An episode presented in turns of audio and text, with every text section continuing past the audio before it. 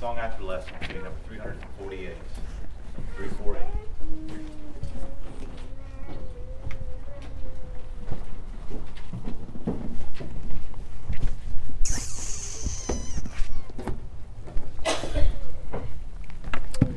If you could please turn your Bibles to Mark chapter 1.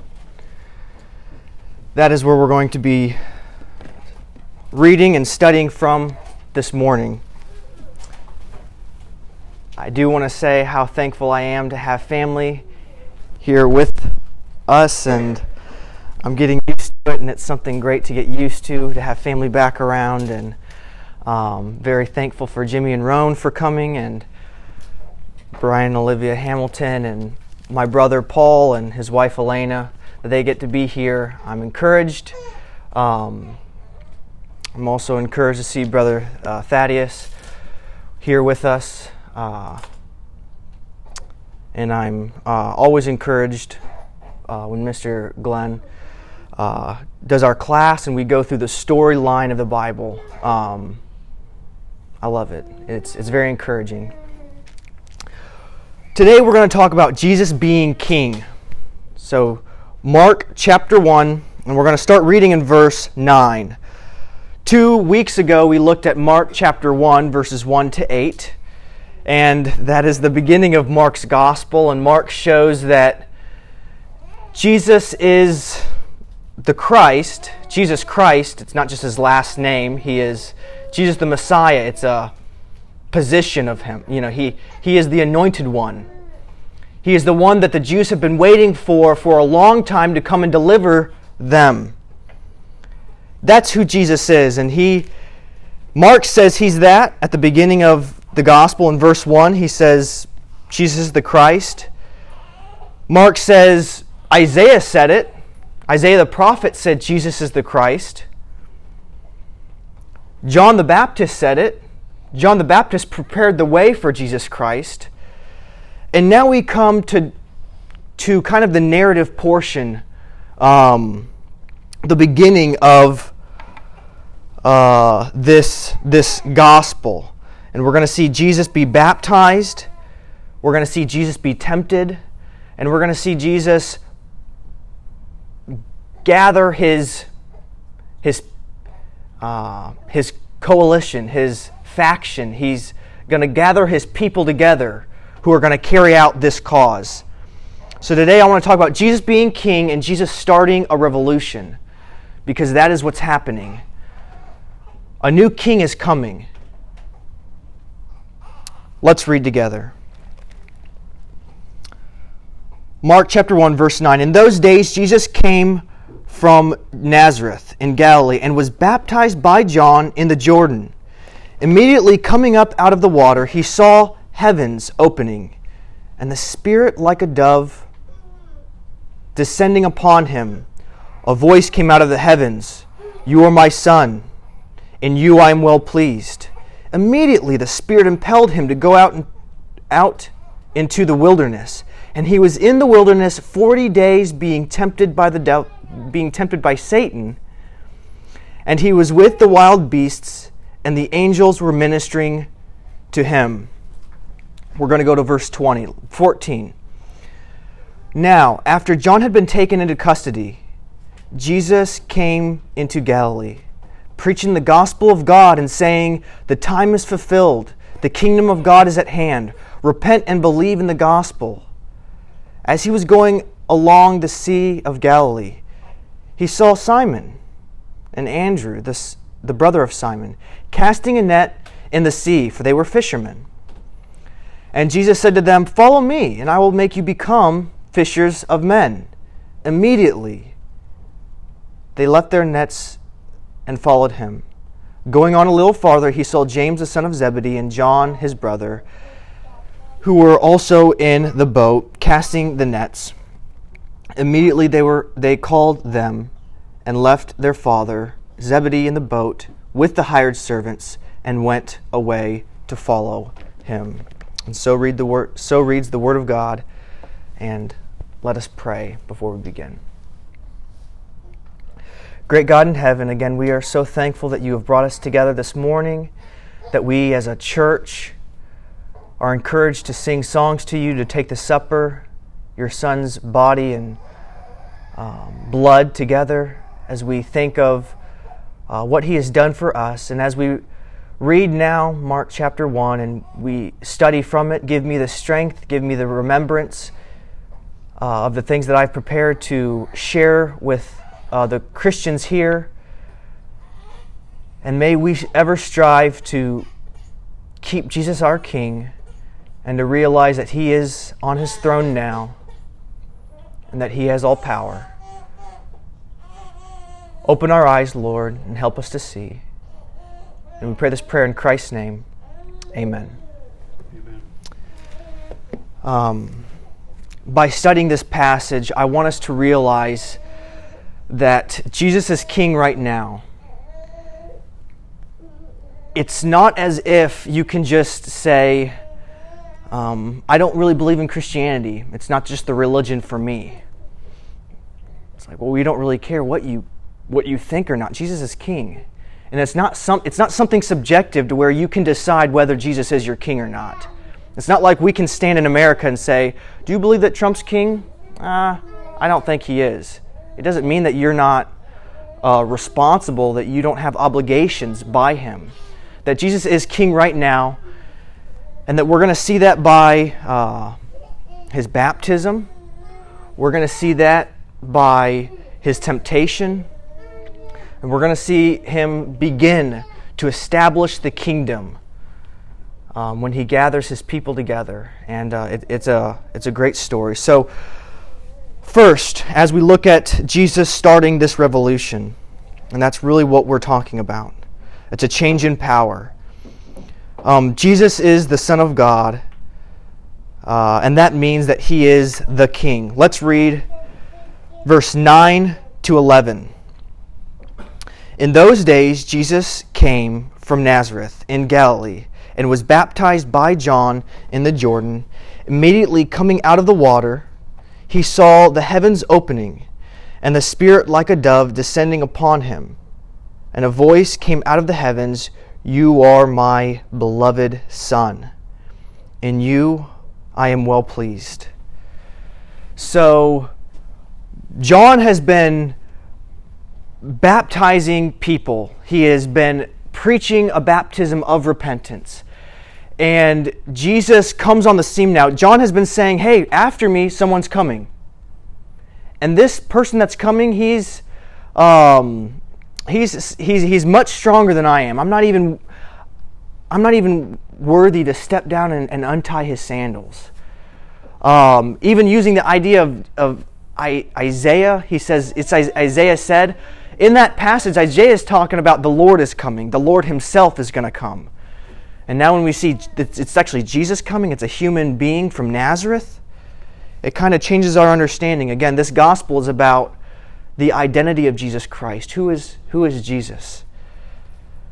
Jesus is, is the Messiah. We also see that Jesus is God, and, and now he see here that he is the Son of God. And uh, when, when Jesus is baptized, and I'm not going to go into this subject too much. Um, some people ask, you know, why is Jesus baptized? It's, it is a difficult question that we have to ask. It's kind of perplexing.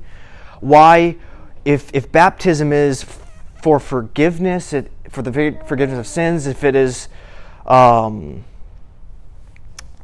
if it is, uh, if it is done by someone else who is lower than yourself, like what, what, was, what did Jesus' baptism do for him if, if Jesus was sinless? It's interesting to note that Mark doesn't explain. He doesn't clarify this. He just says Jesus was baptized. Um, it's Matthew who I believe wrote, writes after Mark. Matthew's the one, okay, I have to explain this, you know. It's to fulfill all righteousness. But Mark just says, okay, Jesus was baptized. And then he gets to the action. He says, okay, when Jesus was baptized, the heavens, they ripped open. And I'm using the word ripped open because that's really the word. It's um, we from the Greek word we actually get the word in the English schism. It's it's only a, it occurs two times in this gospel. The word this ripping open. It's here and when.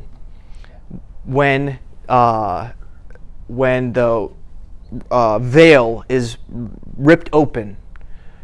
And another time of uh, when the centurion says, Certainly this was the Son of God. Then we have, again, Jesus' identity validated. Um, so we have the Spirit, we have the clouds, you know, rip open. And then we have this, this dove like uh, figure. It says he was descending as a dove. Some people think about was the, the uh, manner of dissension dove like, dovish, or did it appear in the form of a dove? What, you know, I think when we see pictures, we see like a little like dove come down. Um, I'm convinced that he's describing the dove. I think the spirit probably looked something like a dove. Um, and I also think it descended like a dove. Uh, but, anyways, we see this, this spirit like figure come and descend upon Jesus, and we have this idea of anointing. That Jesus is being anointed. And if we could uh, go to Isaiah 42, please turn with me there. Um, Isaiah 42. And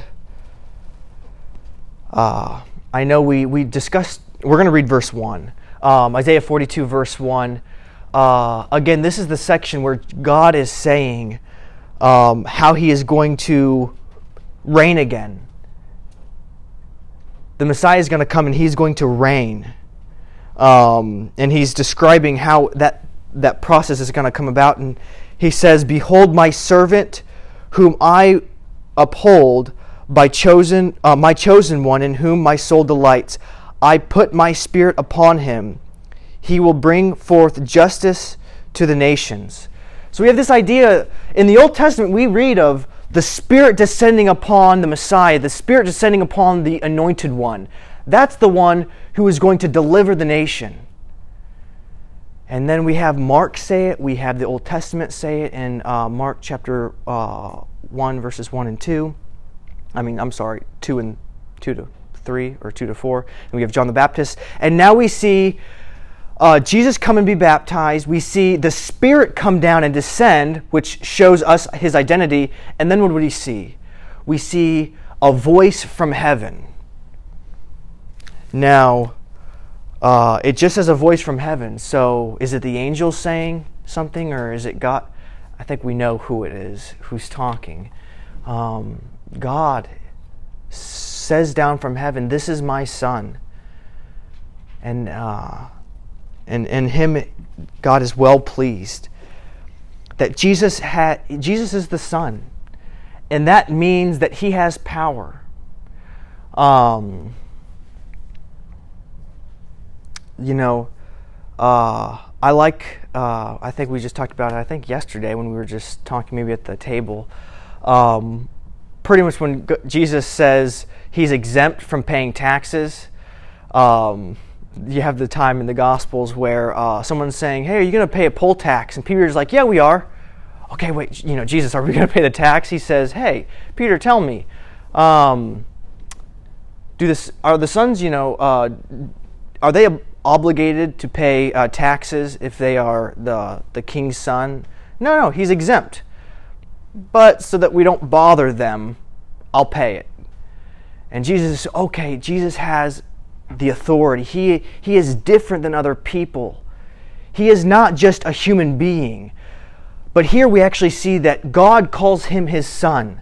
Now, we all say that we are children of God, right? Um, I could say, in a way, that I am a son of God, right? um, because God has adopted me.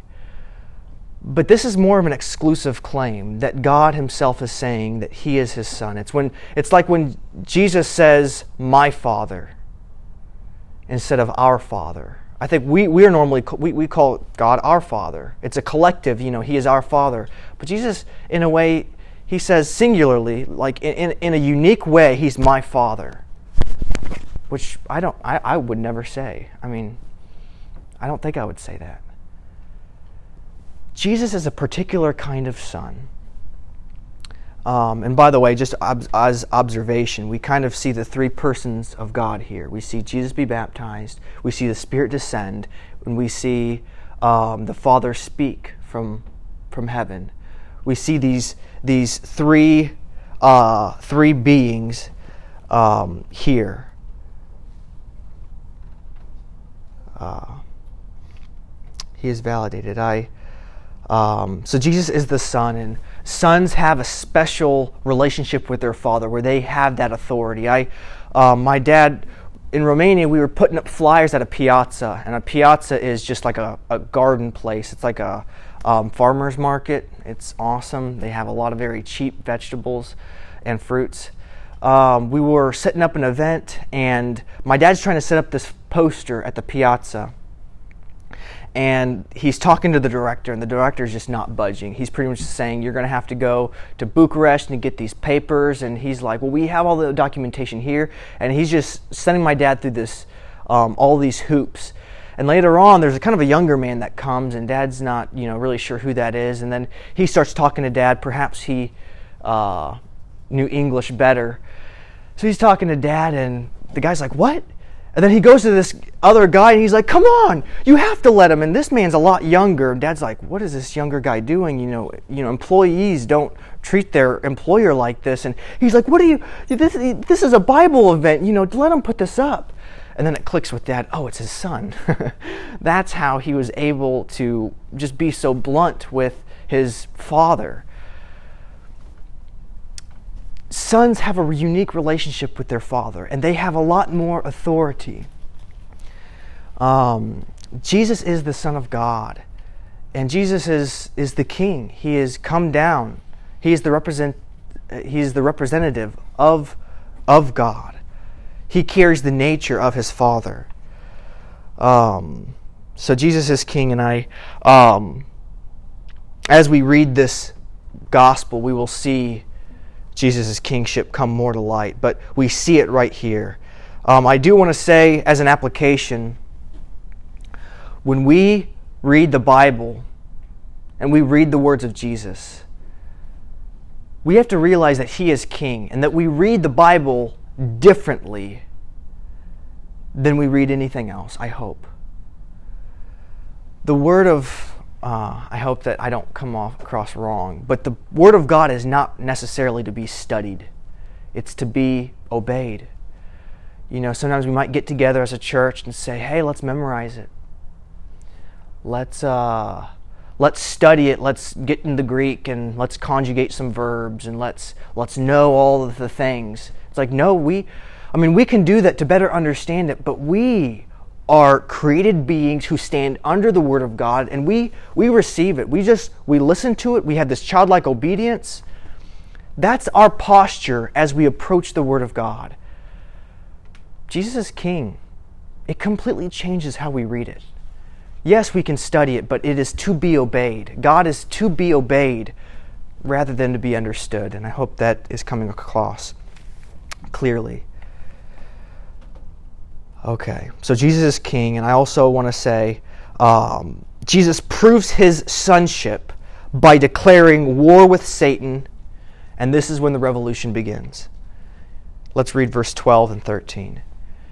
Immediately the Spirit impelled him, he, he threw him out. That's the Greek word, ekbalo. Um, immediately the Spirit th- impelled him to go out into the wilderness and he was in the wilderness 40 days being tempted by Satan, and he was with the wild beasts, and the angels were ministering to him. Jesus was submissive to the Spirit. Jesus submits himself to baptism, and then he goes through, and then he's thrown into the, uh, the desert, um, the wilderness, as the New American Standard Bible translates it. He is humiliated um, and he, he humbles himself to the divine plan in a kind of a, a puppet like way.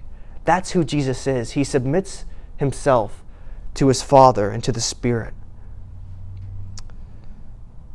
Um, he no longer grasps the right as creator, but functions himself as a created being. And for all of uh, and all of this for the creation.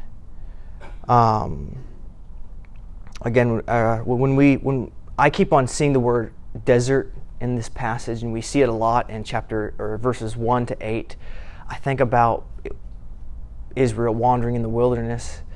You think about that, and and now we see forty days that Jesus is going to here succeed where Israel failed, and you're like, wow, like he's doing it. He is he is being the first Adam. He's being Israel. He's being the son that God has always wanted. And he's succeeding. And he engages with Satan and he he picks he, he fights with him and he, he succeeds. Um, he, he experiences humanity just like us. And I like in Hebrews chapter 2 and verse 17, he's pretty much saying that Jesus, being a human being, he can now be the high priest that we actually need because he became man. Um, and you know, the duty of a priest uh, is actually to be a bridge in a way, to be a bridge builder. I forget, I know there's a, uh, a word play there. I think priest was actually. Uh, I forget, but I think it actually means in Latin bridge builder, something like that. The duty of a priest was to bridge the people and God. And uh, I know in the early church, and I forget who it was, um, I know Augustine said it, but I don't think he, he originated it, but he says that God became man so that man could become God. And it, he's not really saying in a mystical way, but Jesus, by actually humbling himself and putting himself in our humanity, he can now empathize with us. When I'm dealing with difficulties, Jesus is there saying, Sam, I know what you're going through. You know, I was in the, the desert for 40 days, something that I've not done. I've not fasted for 40 days. And by the way, that is possible. I know a lot of people think that maybe this is something miraculous with Jesus. Um, there are people who fast today for 40 days. Um, there's actually a doctor, I believe, in uh, California, and he uh, he promotes this. And anyways, uh, this is something. I mean, you have to be very careful, check IVs and stuff, but um, this happens. Jesus went through this fasting naturally, and we don't hear it in this in this gospel. We don't hear the three temptations, right? All we hear is he was tempted for 40 days. But we know that he, he was tempted to turn a stone into bread. And uh, he says, No, I'm going to be completely human. If Sam couldn't do it, if Julie couldn't do it, if Mr. Mr. Glenn couldn't do it, I'm not going to do it. I'm going to be man. And now that we know that our God can empathize with us, and that we can know that if if there's ever a time to where we feel that we have to cave, okay, this is an itch that I have to scratch. No, no, no, no. Jesus succeeded. Paul says in um, 1 Corinthians, uh, no temptation has overtaken you, but such is common to man. The Lord is faithful; He will not allow you to be tempted beyond what you're, you are able. He will. He, uh, he will always allow you a way of escape. Christ succeeded. He defeated the devil. Um,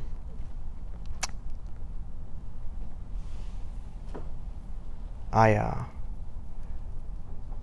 yeah, and he's he's victorious here. And the idea of a revolution, I just learned this in my studies. Uh, we're going through Aristotle, and Aristotle categorizes the three forms of government.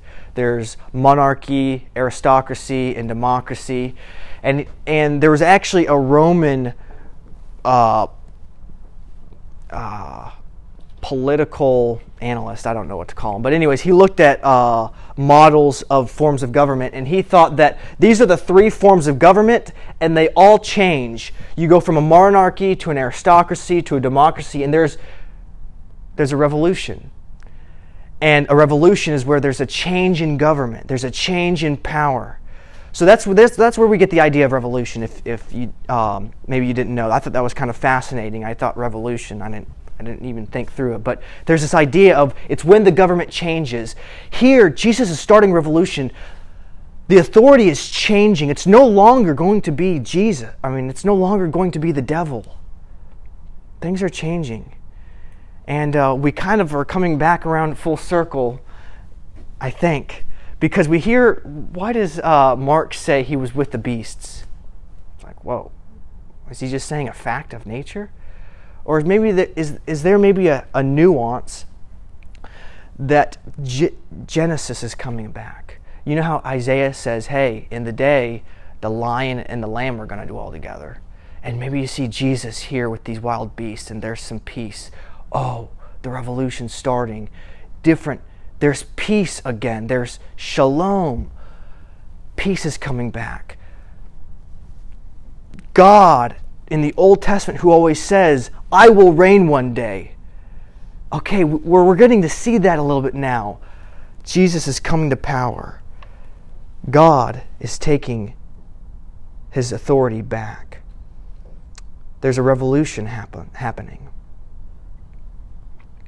Um, so, an application I want to say is uh, whatever you're going through in life, whatever difficulty you're going through, and you're thinking, it's just, I, I can't do it. Jesus can empathize with you. Jesus was tempted in every way that you are. But even more so, because if you give into your temptation, that means that you didn't experience its full power, right? Jesus never gave in. He's experienced a lot more than I have because I've given in. Jesus has expe- experienced much more, so don't think that you just have to give in. You have a high priest, you have a God who's experienced temptation, temptation just like you. So have that encouragement. Jesus will help you. So Jesus is God, we see that. Or Jesus is the Son of God, He is the King, uh, as we see in the baptism. And now we see that He is starting a revolution. He is no, He is, uh, yeah, we're going to see here in a moment. He's bringing the kingdom. And now let's read verse 14 and 15. And this is where the gospel is a revolution. It's a change in power. Verse 14 and 15. And this is paradigm, this is paradigmatic. This is um, this is a thesis to the rest, or un, until chapter, I think, 8 or 9. This is kind of a summary of chapter 1 to 8. He says, Now, after John had been taken into custody, Jesus came into Galilee, preaching the gospel of God and saying, The time is fulfilled, and the kingdom of God is at hand. Repent and believe in the gospel. That's a summary of what Jesus is going to be doing through his Galilean ministry. So, Jesus here, he's preaching the gospel. And two weeks ago, I tried to explain kind of the idea of the gospel. Again, gospel is just not good news. It's just not, you know, um, hey, there's still some milk in the refrigerator. That's good news. You know, I can have my cereal. Or it's it's nothing very very just mundane or or simple. It's there's a change in political power to my benefit. It's gospel. It's good news. It's euangelion. Um, that's how they used it, and they really used it in a political sense when a king would rise to power. Remember when we looked in the Old Testament when the Phil- when the Philistines killed Saul to the Philistines, it was euangelion. It was good news. Um, Jesus is saying he's preaching the gospel, which we could call it victory. I think that's a good equivalent. Maybe not just good news is what gospel means, but it means victory, it's triumph. The good news, and that is the new kingdom is coming, it's nearing, it's approaching it's it's here in a way. Um, so, what is the kingdom? What is the kingdom of God? What do you think the kingdom means? Um, I want to. I, I, hope that we don't have too concrete of an idea of the kingdom. Uh, growing up a little bit, I've heard that the kingdom is the church. Um, and I want to suggest a better way to think of it. The kingdom comes from the word uh, basileia in the Greek, but it's the idea of kingship, of reign, of power, more than it is of a structure, you know, you got your fortified walls. It's a kingdom as we think of it. Actually, the word kingdom, if you go up in the uh, Webster's dictionary, it'll actually say uh, kingship, and it says that's the archaic term. And in the New King James, when they translated it, um, uh, Elizabethan uh, English, they thought of kingdom as kingship. It's not an established physical, concrete idea, but it's, it's a reign within people. Does that make sense? So the, so the kingdom is the reign of, reign of Jesus. So, did the kingdom, and I, I want to, I rather use the word reign because I think that that communicates the idea better. Did the did the reign of God come while Jesus was living? Yes. Yes, it did. That if Jesus is the king, then the kingship, the reign was present when Jesus is there. That it's near, but in a way it's there now. It's in Jesus. And this also has uh, some import on, um, on us. And when we talk about kingdom growth, I'm not sure if we use that term, kingdom growth. I know Julie and I, we when we were in Romania, we were always, you know, thinking about we, we never really had a convert, we never had a long time study with someone. It was discouraging and we were talking about working there and expanding the kingdom and, and we kept on thinking that kingdom growth is going to be numerical. It's going to be something that we can see. That's not necessarily so. In a way, I am convinced that Julie and I both there was a lot of growth in us. The kingdom grew while we were in Romania, even though it was just in us. And that when we talk about, you know, some people think that, you know, Jesus' prayer, our kingdom come, or uh, your kingdom come, your will be done on earth as it is in heaven. Well, we can't pray that anymore because the kingdom, or the church has already come. I, I can see where someone would say that. Um, but I think that if we understand the kingdom as the reign of Christ, can we still pray in Rienzi, in Booneville, in Mississippi, Lord, let your reign come. It can still come in me. And it can come in us even if we don't see any numerical growth. The reign of the kingdom of God is within people, it's in the church. It actually started the church. That's the kingdom, it's the reign of God. Um, that's what the revolution is. It, it's His power. Um, so, what is that's the gospel? It's the reign of Christ. Now, what is the message? A message demands a response. What's the response when you hear about the kingdom? What does Jesus say? He says, repent and believe. And that's the idea of repent. Stop, stop, you know, being an American. Not really, but stop giving your loyalty to some other group some other sense of value and where you gain your security from. Repent from that. And redirect that towards God. Redirect that towards the reign of Jesus Christ. Redirect that towards Jesus. When we hear about the kingdom of God, we need to think, um, when we think about the gospel and, yeah, the, kingdom, uh, we have to repent of any loyalties that we had before. If Jesus really is king, that we, we give up those loyalties and we follow Jesus. That's what it means. Repent and believe uh, in Jesus Christ as king. Again, people could say, hey, Sam, you know, I, I understand that you're a Christian. Um, I grew up Christian. It's just not really my thing. It's like, okay, well, Jesus is still king it's not it's not up to you. It's not like oh well i don't believe in gravity today so oh whoa you know here i go. It's like no i mean he's king. He's it, it doesn't matter what you believe. He's king right now. And you may think that uh, you haven't seen it. You haven't seen him. One day you will I, I believe. He's king right now. Repent and believe. Be a part of this revolution because it started here um,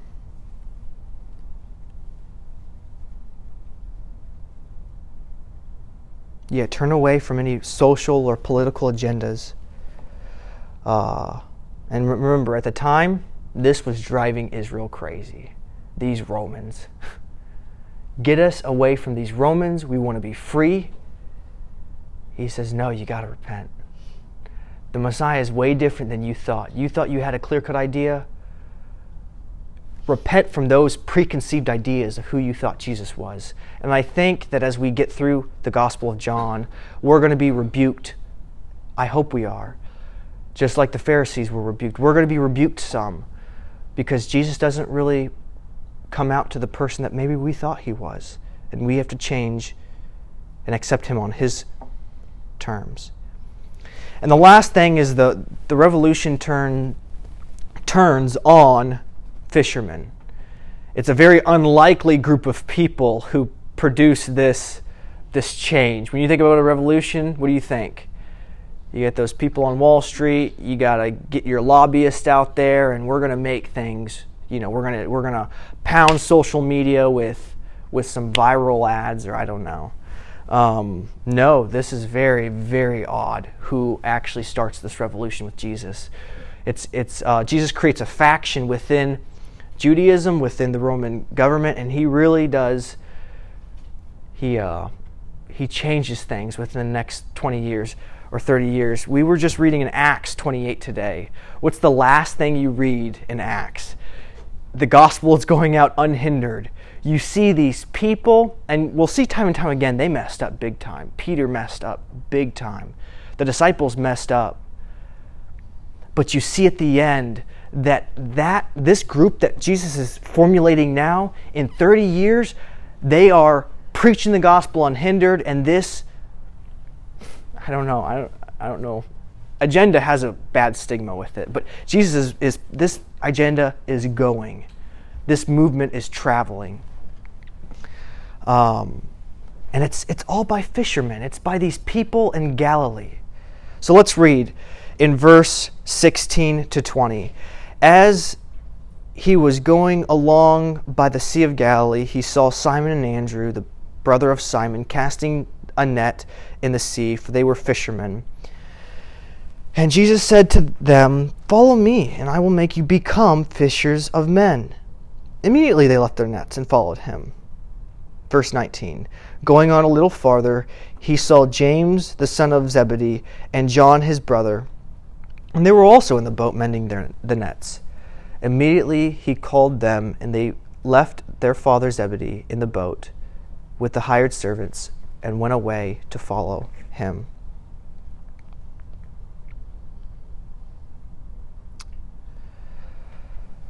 Okay, we're we're starting just outside we are in the outcast. These are the outsiders. We're not in Jerusalem anymore. We're just, okay, Jerusalem's like the religious hub. Okay, Jesus isn't even starting there. You would think that God would choose that. Nope, he, he's up in Galilee. Is he in the synagogue first? Nope. He's walking beside the sea and he sees these, like, probably really fit uh, uh, fishermen and they probably didn't have the best education. They kind of talked with an accent. Uh, I know. Uh, remember when when the girl at the end she's she's she's she notices Peter because Peter talks he talks like a Galilean. They, they know Peter's distinct. I mean, he, he probably doesn't talk in the most educated way. He, he, he's a Galilean. That's who the gospel, that's who this starts with. There's no prerequisite. Jesus doesn't start with the elite. He starts with just fishermen.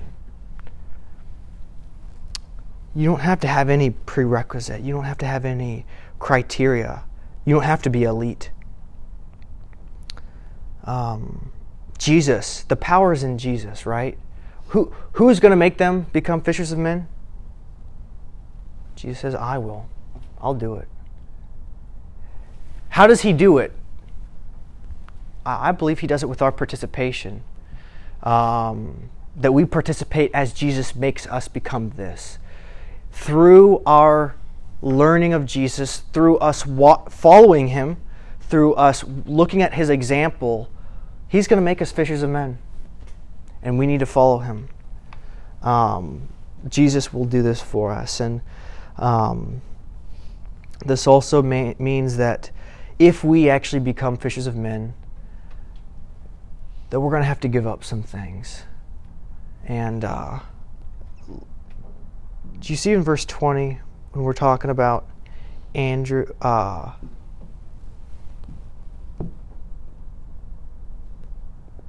we're talking about James and John.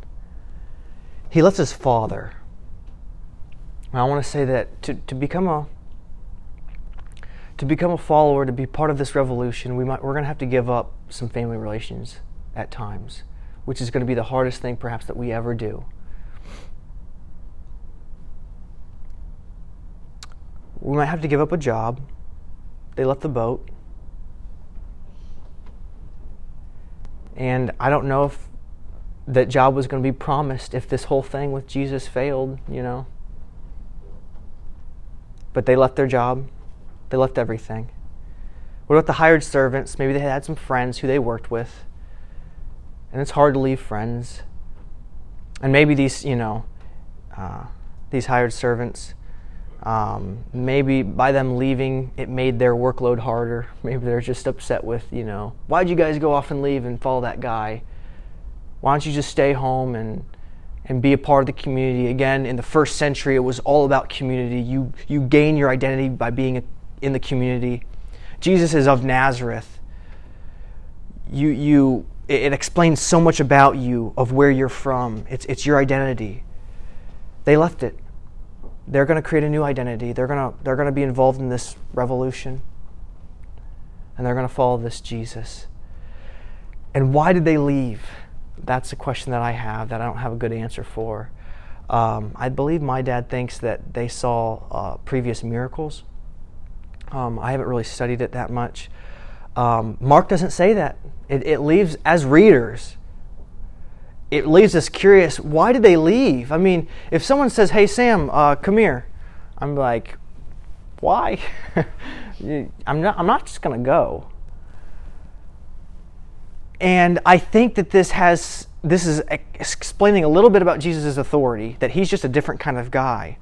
In the next section, we're going to read about uh, Jesus teaching as he has authority, and people are saying, wow, he, he teaches not even as the scribes. He has some authority about him. There's something the way he is that people will follow him. He's somebody different. He's, he's the Son of God, he's the King. Um, but I just don't know. But I think in Mark's gospel, it's stressing that there, there isn't any prerequisite. Don't think that you have to. You don't have to understand who Jesus is. You don't have to understand the trend or the, the Godhead. You don't have to understand um, how in what way baptism works. You don't have to understand um, all you know the, these little things in Christianity that later on you may learn to appreciate that get complex. You don't have to know that. You can just be a fisherman, and when God, when, when, when Jesus calls you, you just start following Him, following after His lifestyle, and that's when it starts. Um, so the gospel is for all. There is no prerequisite. There's no seeing miracles, or there's no some um, miraculous faith or anything. It's they, just, they just start following. Um, Jesus will make us become fishers of men. It may cause us to give up our family, may cause us to give up a job or perhaps friends. In conclusion, as we look at this, and we're um, about to sing Almost Persuaded, I believe. So you can open your Bible or uh, your songbooks. Um, Jesus started a revolution. He was baptized, and at that moment, the Spirit came down. He really is the Son of God, and He carries the authority of His Father. Who He is demands our respect. We listen to Him differently than we're going to listen to anyone else. Um, uh, Jesus is, He was tempted just uh, worse than we were, just like us. Whatever temptation you're going through, don't give up. Lean on Jesus Christ. He will make you become a fisher of men. Keep in there And as we study this gospel, it's very encouraging to see the disciples mess up, for them to misunderstand. And for time and time again, Jesus is just like, What are you guys doing? Like I, have said this three times before. But you just realize that Jesus is willing to be patient with us. No temptation will overtake it, will never overtake us. God will allow that way of escape. That we must believe in the gospel, believe in Jesus as King, and repent of any other loyalty, and follow Jesus by his example. And that may require us to give up family, a job, or friends. And remember Jesus Christ, he gave up everything. He gave up heaven, he gave up who he was, he submits himself to, humanity. He gets thrown around by the Holy Spirit. He's, he, he submits himself to like puppet like actions and he just, he's just extremely obedient. That's why we obey Jesus. It's because he gave us that example. And um, and we follow him as as our savior. I hope that we are not almost persuaded. I hope that we are persuaded. And as we sing this song, I encourage you to think about yourself and in in how you think about Jesus. Is he your king? Do you study the Bible just to to critique it, to understand something cool and new? Or do you receive it as words from a king and you you you read it to obey and you have the right posture I hope that you are not just almost persuaded, but persuaded. And if you have any desire, whether you want to be baptized or if you want to have the church, and we'd love to pray for you uh, to encourage you, please come forward and let your uh, desire be known as we stand and sing. Almost persuaded.